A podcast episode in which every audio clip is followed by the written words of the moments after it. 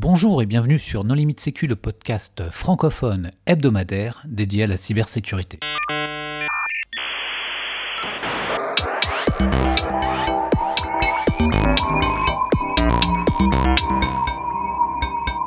Alors aujourd'hui, un épisode sur la divulgation coordonnée de vulnérabilité avec euh, Raina Stamboliska. Bonjour Raina. Bonjour. Pour discuter avec elle, les contributeurs No Limite Sécu sont Hervé Schauer. Bonjour. Nicolas Ruff. Bonjour. Et moi-même, Johan Hulot. Alors Raina, en préambule, est-ce que tu voudrais bien te présenter? C'est vrai que sur No Limites Sécu, personne ne me connaît.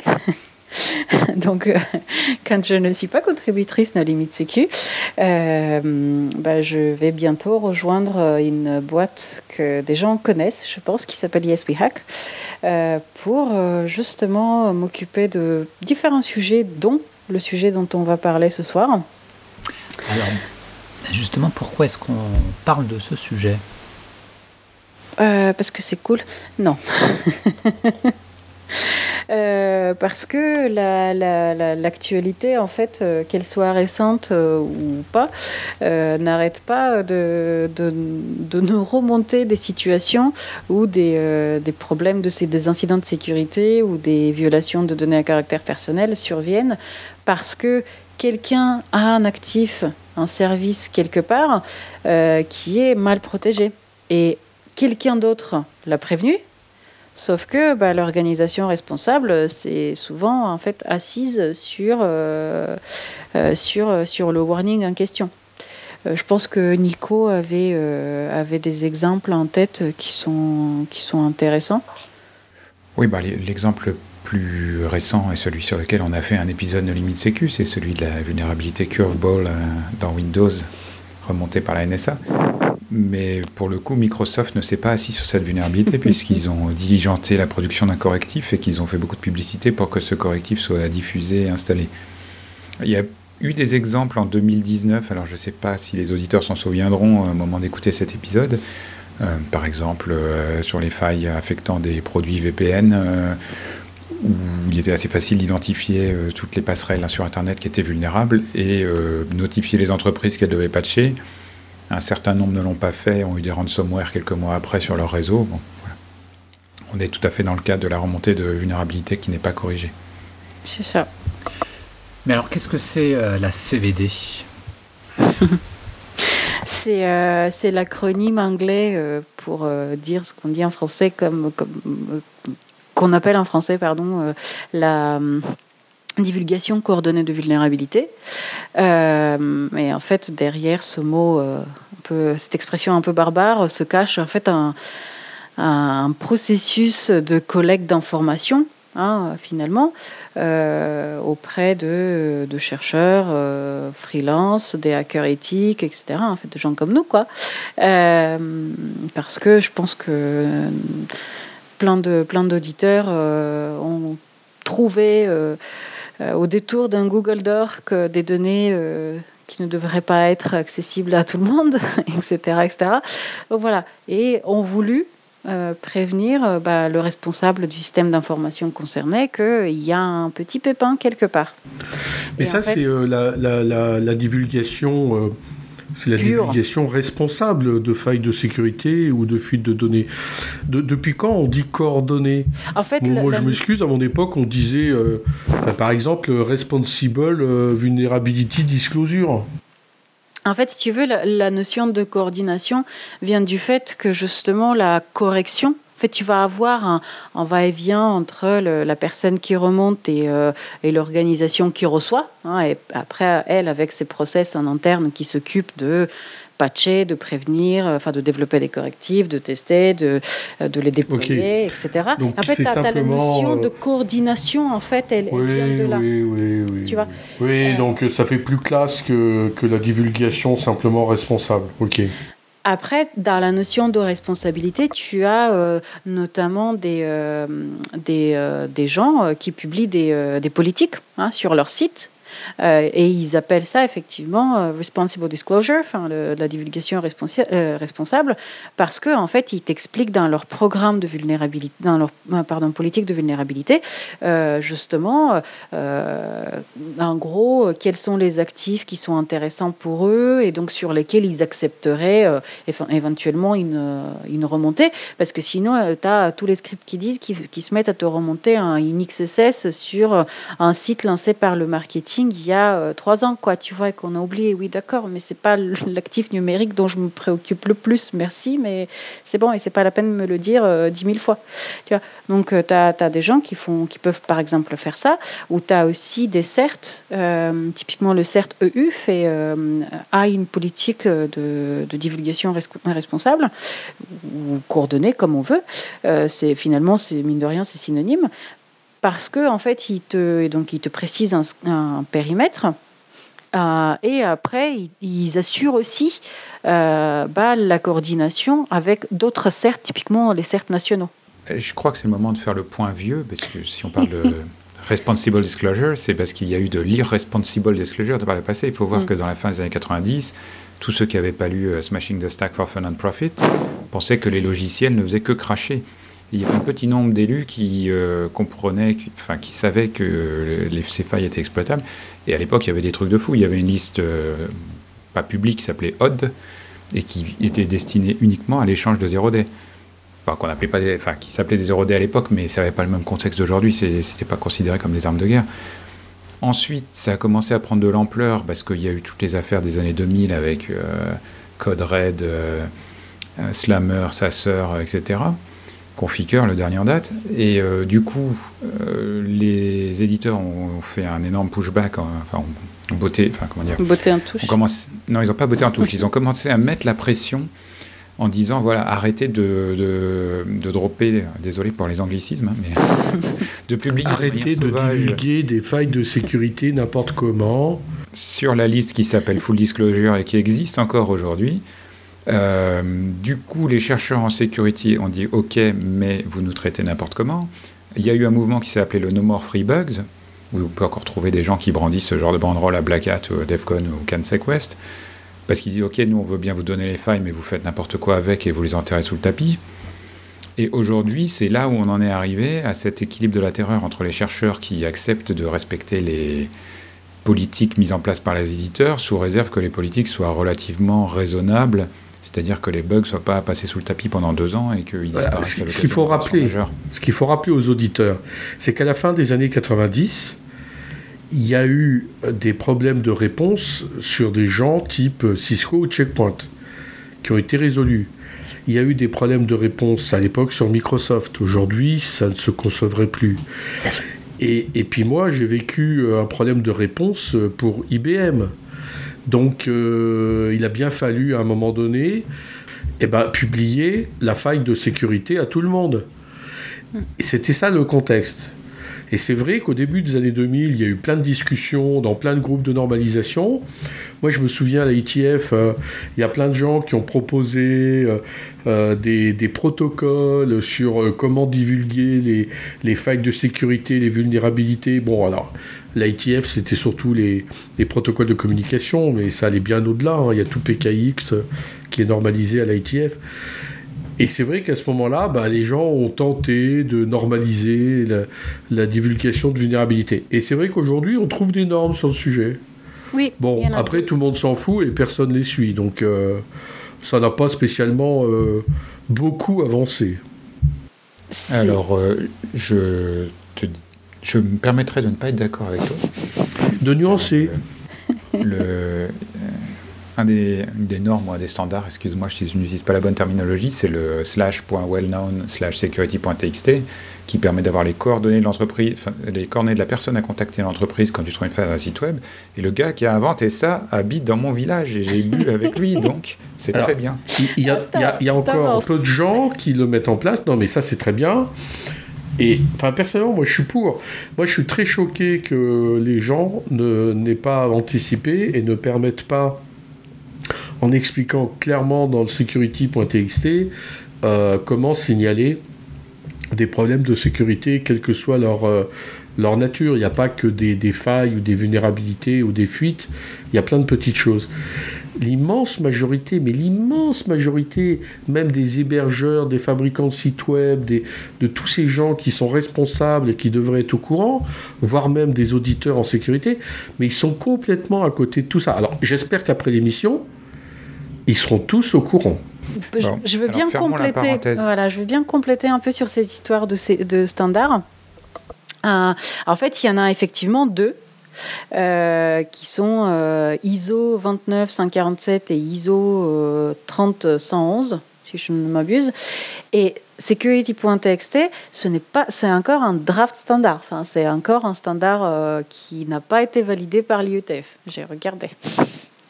Euh, et en fait, c'est de là aussi que vient, euh, je me suis rappelé, euh, c'est de là aussi que, vient donc de l'ISO 30111 que vient la notion de, divulgation coordonnée parce qu'elle est décrite en fait de, cette façon-là et nommée de cette façon-là dans, le standard, qui précise effectivement, en fait, qui propose en tout cas des, de, bah, de, bonnes pratiques, hein, comme tout standard ISO, de, de, comment en fait on gère une remontée.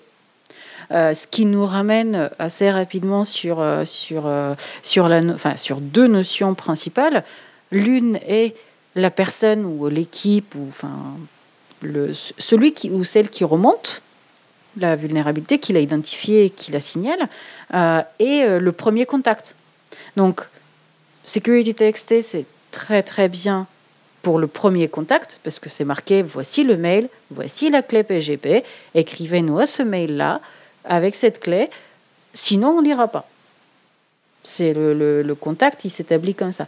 En revanche, la, le statut en fait juridique de la personne qui euh, identifie et qui signale, euh, là on est beaucoup moins, enfin on est dans ouais, dans, dans, une situation qui n'est pas du tout aussi, aussi simple et pas du tout aussi claire. Euh, parce que en fait il y a il y a une législation nationale qui diffère en fonction des pays, euh, d'une part, et, euh, aussi euh, au niveau européen, on a bah, pas grand-chose, voire rien, qui un peu unifie, unifie la notion de, en fait, c'est quoi un, un hacker éthique C'est quoi, c'est quoi quelqu'un, en fait, qui est de bonne foi Et en fait, comment est-ce que je peux est-ce que je dois aller poursuivre quelqu'un en justice parce que la personne m'a remonté un vrai problème? Par contre, pour se rendre compte de ce problème-là, elle a fait des trucs euh, qui sont pas super. Euh, bah, qui rentrent dans, du pénal en fait. Donc on, fait comment pour, euh, pour avoir cette clarté juridique-là?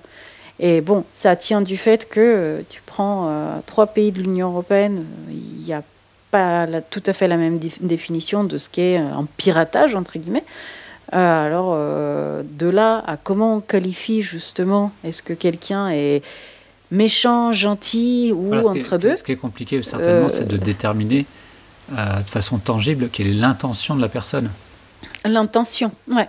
Et, et, en fait, justement, c'est là où l'aspect je prends le taureau par les, par les cornes en tant qu'organisation, que je sois privée ou publique, ce n'est pas le sujet.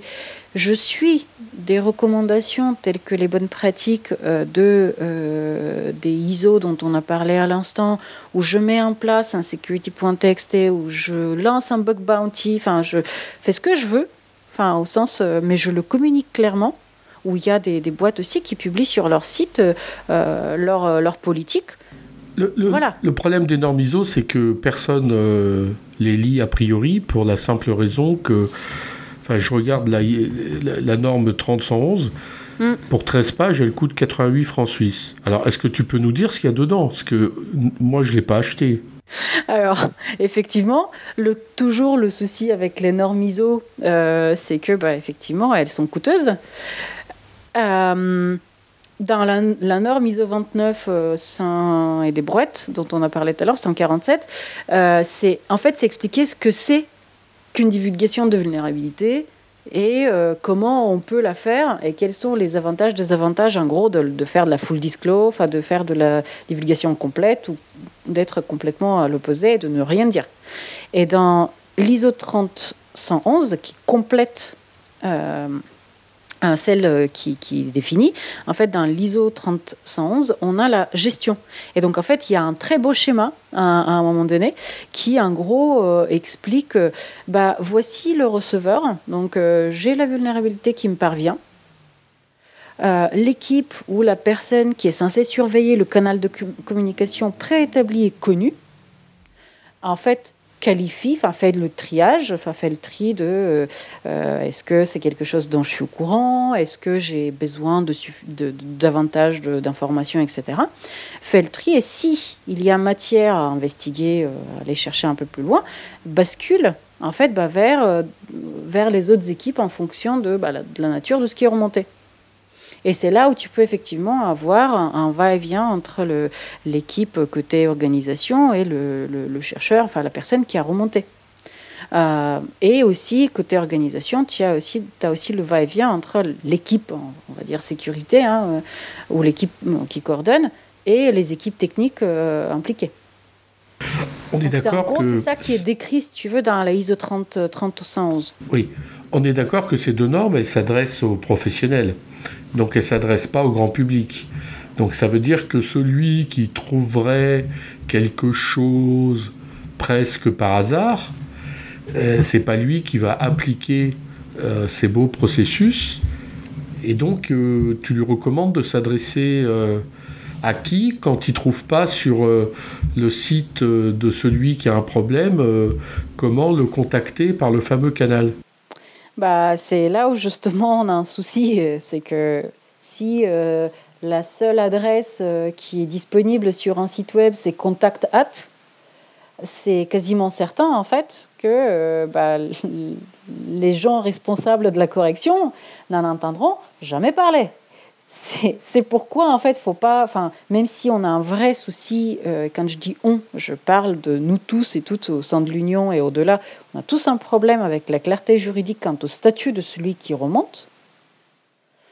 Euh, il y a des pays qui font bien d'autres un peu moins d'autres pas du tout mais là où on a un souci c'est que si je ne sais pas en fait comment signaler ben c'est la cata. Et on on connaît des vendeurs en fait qui, euh, même si ça tombe euh, dans la bonne équipe, enfin, dans la bonne boîte euh, mail, etc., il y a des poursuites qui sont quasi systématiques vis-à-vis de ces gens-là. Et de même qu'on a, qu'on a normé, on va dire, en quelque sorte, le security.txt, mm. est-ce qu'on ne pourrait pas créer l'équivalent en adresse mail? Systématiquement, il y a une adresse mail avec un nom spécifique qui, qui soit, qui soit liées à ces problématiques Pas nécessairement. En fait, dans Security TXT, tu mets ce que tu veux. En gros, c'est un outil qui te permet un mode texte. Ah, mais tu n'as pas nécessairement un site web. enfin, je veux dire, tu peux avoir une entité qui n'a pas nécessairement un site web et qui, euh, pour autant. Euh, hmm.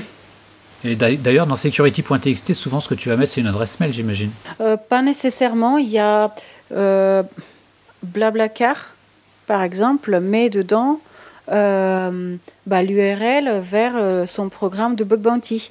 Facebook met dedans, dans SecurityTXT, met euh, leur, les URL vers leur politique de, de divulgation, etc. Donc après, c'est sûr que si tu n'as pas de site web, euh, c'est un peu compliqué de, mettre, d'uploader un fichier euh, qui, dit ça. Après, y a, enfin, tu vois, le souci en fait avec un mail, c'est euh, le même souci qu'avec un, fichier security TXT. C'est ce qui ce qui était remonté dans les discussions autour du, du, justement du standard en question enfin de la proposition de standard, c'est que ben, euh, les gens vont publier l'empreinte de la clé. Et en fait, ils vont complètement zapper que euh, bah, la clé, à un moment donné, elle sera plus bonne. Mais ils vont pas du tout mettre à jour le, le, le security TXT. Sauf que, en fait, et du coup, ça, pour certains, c'est un argument de dire ouais, c'est naze, faut pas publier ce standard-là. pour moi, les choses sont, on va dire, un peu plus nuancées. Euh, c'est que euh, ben, que ce soit un mail, que ce soit un bout sur un site web, que ce soit ce que tu veux, en fait, si tu t'en occupes pas, bah, il n'y a pas de bonne façon, enfin, il n'y a pas de bon outil, quoi. Après, il y a une autre façon de faire. Euh, c'est il y, a un site qui s'appelle zerodisclo.com qui, euh, bah, vu qu'on parle de disclo, je précise, c'est marqué partout sur le site, hein, il n'y a pas de cachotterie, c'est euh, un, un, service qui, est, complémente en fait une disposition légale en France. Euh, et donc c'est un site qui est opéré par, qui est en fait mis à disposition par YesWeHack, qui permet justement d'aller signaler une vulnérabilité et en face, en fait, on peut choisir quel CERT parmi les CERT participants est destinataire de cette vulnérabilité-là? Donc, par exemple, si on veut, veut le CERT japonais, alors qu'on est en France et que machin, ben on peut choisir le CERT japonais. Et une troisième façon de faire, c'est euh, de signaler directement à l'INSI, via le site de l'INSI, euh, directement. Hein, je crois en haut à droite, il y a un petit, euh, un petit bouton alerter pour une vulnérabilité ou quelque chose comme ça. voilà.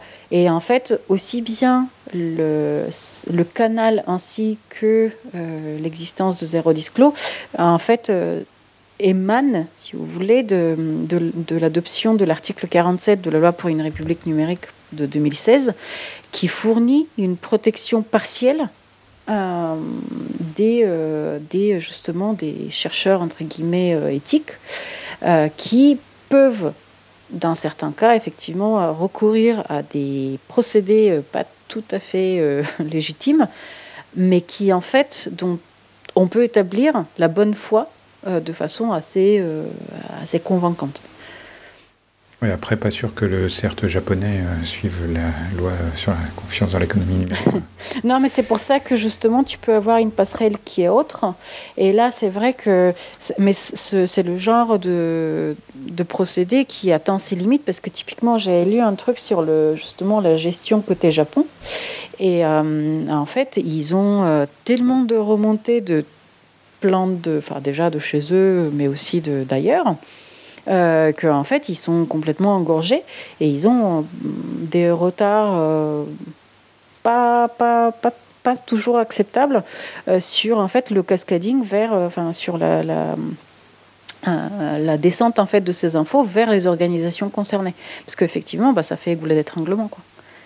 Donc il c'est d'où aussi la notion de bah, chaque organisation devrait être responsable et aussi se, se s'outiller quel que soit l'outil qu'elle euh, prend, hein, soit participer euh, euh, à des bug bounty, soit participer à du zéro disclose, soit mettre en place un security text. Les gens font comme ils veulent, tant que c'est clair, en fait. Tant qu'on dit on ne cherchera pas des noises au tribunal à des gens qui font qui nous remontent des choses. Si vous trouvez des choses, s'il vous plaît, prévenez-nous. indiquez-nous ça, ça et ça comme détails techniques. Euh, merci beaucoup, on est ouvert, on est bienveillant. bon, je pense que la bienveillance, ça plaira à Joanne. Exactement. Euh, non, mais moi, j'invite les gens à aller voir sur Internet. Hein, euh, parce que la, enfin, si les deux normes, effectivement, ne sont, sont, pas disponibles en ligne, le, security.txt, c'est un draft ATF qui, je pense, arrive au bout et devrait, bien, enfin, devrait être validé cette année et il est parfaitement bien expliqué. Il y a plein d'exemples en ligne. Il faut que chacun non seulement le mette sur son site web, mais recommande à tous ses clients de le mettre. Et dedans, euh, outre le, contact, bah, on va pouvoir euh, préciser sa politique en expliquant euh, clairement si on va mettre au tribunal tous ceux qui signalent un problème ou pas. C'est ça. Et il y a des gens, j'ai vu des, euh, j'ai vu des politiques de, divulgation qui sont vachement bien faites, où en fait la, la, la boîte, en fait, pour le coup, c'est, une boîte euh, privée euh, qui fait, qui est un éditeur de logiciels de sécurité, qui précise en fait de façon très spécifique quelles sont les approches d'ingénierie inverse que les avocats de la boîte acceptent, alors même que la législation européenne est très restrictive à ce sujet-là. Mais oui, sauf que eux, ponctuellement, en fait, pour cette condition-là, pour que ça leur profite au niveau remontée de vulnérabilité de la part de la communauté de la sécurité, on va dire au sens plus large, en fait, eux, ils l'acceptent. Et en fait, à travers leur politique de, divulgation, ils font finalement une espèce d'engagement qui a valeur bah, plutôt légale. Après, je suis pas avocat, je peux pas, je préfère ne pas avancer là-dessus, mais en fait, eux, en tout cas, ils le présentent comme ça. C'est on, même si vous faites du reversing, on ne viendra pas euh, vous, vous poursuivre tant que vous nous remontez en fait de bonne foi les problèmes que vous avez identifiés. Après, il y, a, il eu un précédent intéressant en 2015 entre SINAC et Facebook, euh, parce qu'un chercheur de la société SINAC avait trouvé une faille dans Instagram, et euh, il est allé assez loin, c'est-à-dire que la faille euh, donnait accès, on va dire, à des, clés d'API, des trucs comme ça, et du coup, et après, il est rentré dans le projet de cloud et il a commencé. Et ils sont rentrés dans un. Enfin, pour le coup, euh, Instagram, qui était déjà Facebook à l'époque, a envoyé la police, euh, ils ont fait une, posé une plainte officielle, etc. Donc il y a quand même toujours une possibilité de comment dire, déraper euh, en dehors du cadre. La plupart des programmes de bug bounty disent dès que vous avez trouvé quelque chose, prévenez-nous et arrêtez tout de suite de tester. Et souvent, malheureusement, pour euh, recevoir une récompense plus intéressante, il faut aller plus loin. Il faut prouver que c'est pas juste un XSS, mais que ça permet de faire de l'exécution de code dans certains contextes, etc. Mais dans ces cas-là, tu as aussi euh, la possibilité que ça dérape complètement et que tu te retrouves avec des données euh, voilà, que tu n'aurais pas forcément dû avoir.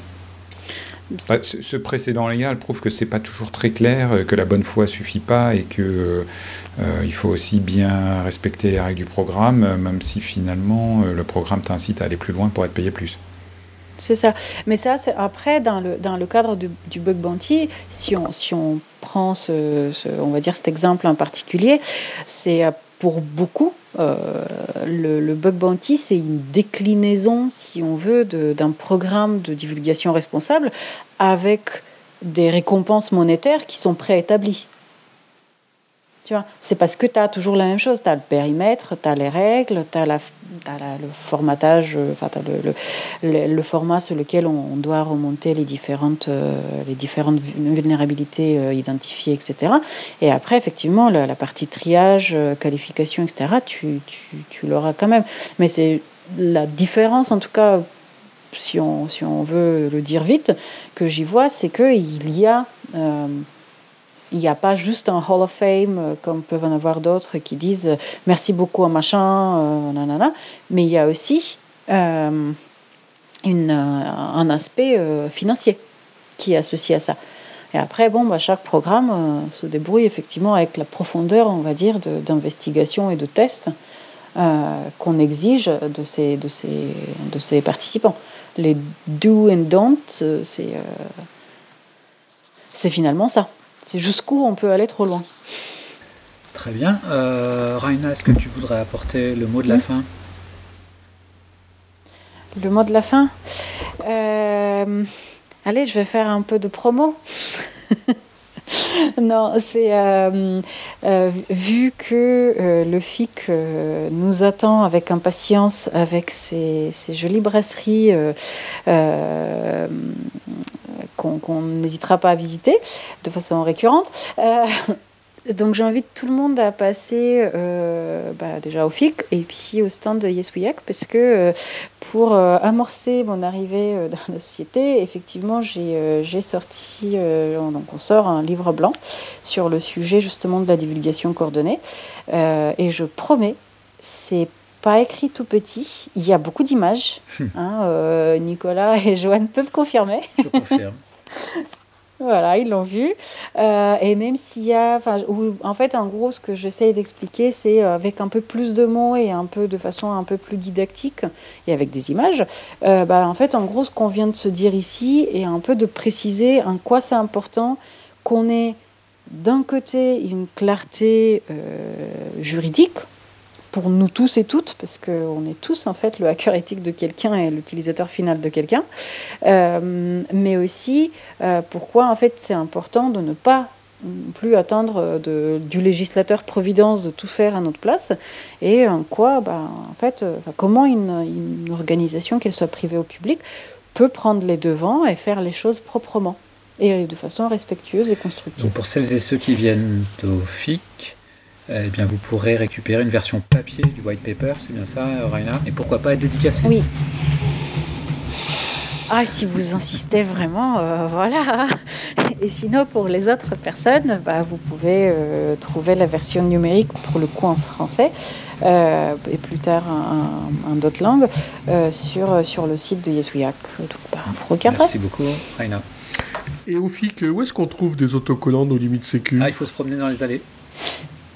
Il faut rencontrer partout.